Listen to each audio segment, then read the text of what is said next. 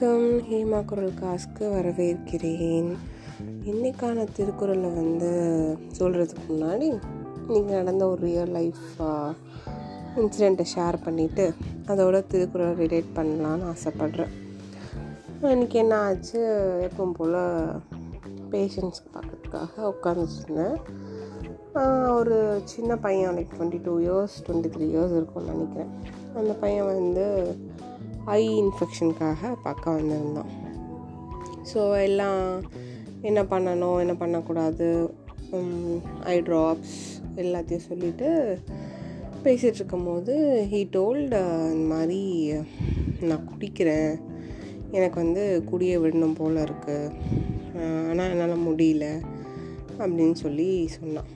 சரி ஒரு இருபத்தி ரெண்டு வயசு பையன் வந்து குடிக்கிறேன். என்னால் குடியை விட முடியல.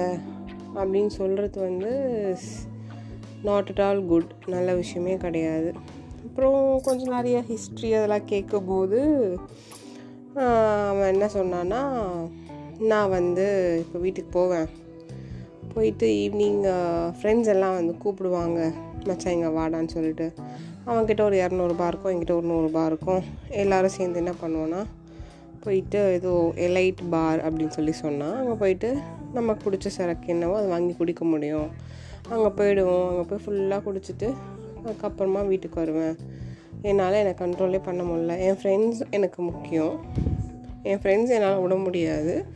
ஆனால் என்னால் குடிக்காமலும் இருக்க முடியல. அவங்களோட சேர்ந்தால் தான் நான் குடிக்கிறேன்னு எனக்கு தெரியுது. பட் அதுக்காகலாம் வந்து என் ஃப்ரெண்ட்ஸை விட முடியாது. அப்படின்ற மாதிரி சொன்னான்.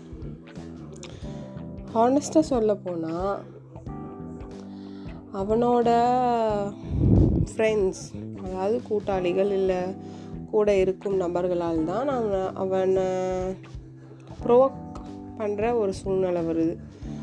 கண்டிப்பாக நம்ம மைண்ட் நினச்சா வந்து எந்த விஷயம்னாலும் வந்து நம்ம கட்டுக்குள்ளே கொண்டு வர முடியும். எல்லாம் ஓகே தான். இருந்தாலும் வந்து நம்மளை சுற்றி இருக்க சூழல் மக்கள் எல்லோரும் வந்து நாம் எப்படி இருக்கிறோன்றத இன்ஃப்ளூயன்ஸ் பண்ணுவாங்க. நம்ம எவ்வளோ தெளிவான ஆளாக இருந்தாலும். இதை தான் நான் வந்து இந்த திருக்குறள் மூலமாகவும் சொல்ல விரும்புகிறேன் என்ன திருக்குறள்னால் சிற்றினஞ்சேராமை அப்படின்ற அதிகாரத்துலேருந்து அவாய்டிங் மீன் அசோசியேஷன்ஸ் இங்கிலீஷில் சொல்லுவாங்க. என்ன குரல் என்னன்னா மனநலம் நன்குடையராயினும் சான்றோருக்கு இனநலம் ஏமா புடைத்து. அதாவது மனதின் நன்மையை உறுதியாக உடையவராயினும் சான்றோருக்கு இனத்தின் நன்மை மேலும் நல்ல காவலாக அமையும். என்ன சொல்ல வராங்கன்னா நம்ம மனதளவில் எவ்வளோ நல்ல விஷயங்கள் இல்லை எவ்வளோ ஸ்ட்ராங்காக இருந்தாலும் எவ்வளோ சிறப்பு கொண்டவராக இருந்தாலும் நம்ம சுற்றி இருக்கிற இனம் தட் இஸ் மக்கள். அவங்கள பொறுத்தே நம்மளோட குணம் வந்து எப்படி இருக்கும் அப்படின்றது சொல்ல வரார் திருவள்ளுவர். ஸோ நம்மளை சுற்றி இருக்கிற இனத்தை வந்து நல்ல குணம் உடையவர்களாக இருந்தால் நம்மளோட மைண்டும் வந்து நம்ம எவ்வளோ சூப்பராக இருக்கிறோமோ அது மாதிரியே வேலை செய்யும். இல்லை நம்மளை சுற்றி இருக்கிறவங்களோட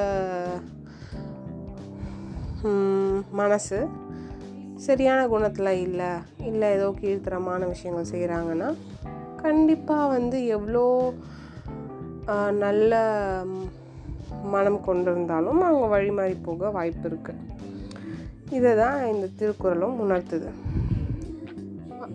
நம்ம ஒரு ஸ்டேட்மெண்ட் கூட படிச்சிருப்போம்ல show me your friends I will say about your character அந்த மாதிரி தான் உங்களோட ஷிப் உங்கள் கூட இருக்கிற ஆட்களை பொறுத்து தான் உங்களோட மனநலமும் இருக்கும். உங்கள் மனநலம் இன்ஃப்ளூயன்ஸ் ஆகும். அதனால் உங்களை சுற்றி இருக்கிற உங்கள் ஃப்ரெண்ட்ஸ் ஆர் உங்களோட இனம் உங்கள் மக்களை பாசிட்டிவாக இருக்கிற மாதிரி சூஸ் பண்ணுங்கள் ஸோ தட் இங்கே கிரேட் மைண்ட்ஸாக இருந்தால் இன்னும் கிரேட்டாகவே ஆவீங்க. தேங்க்யூ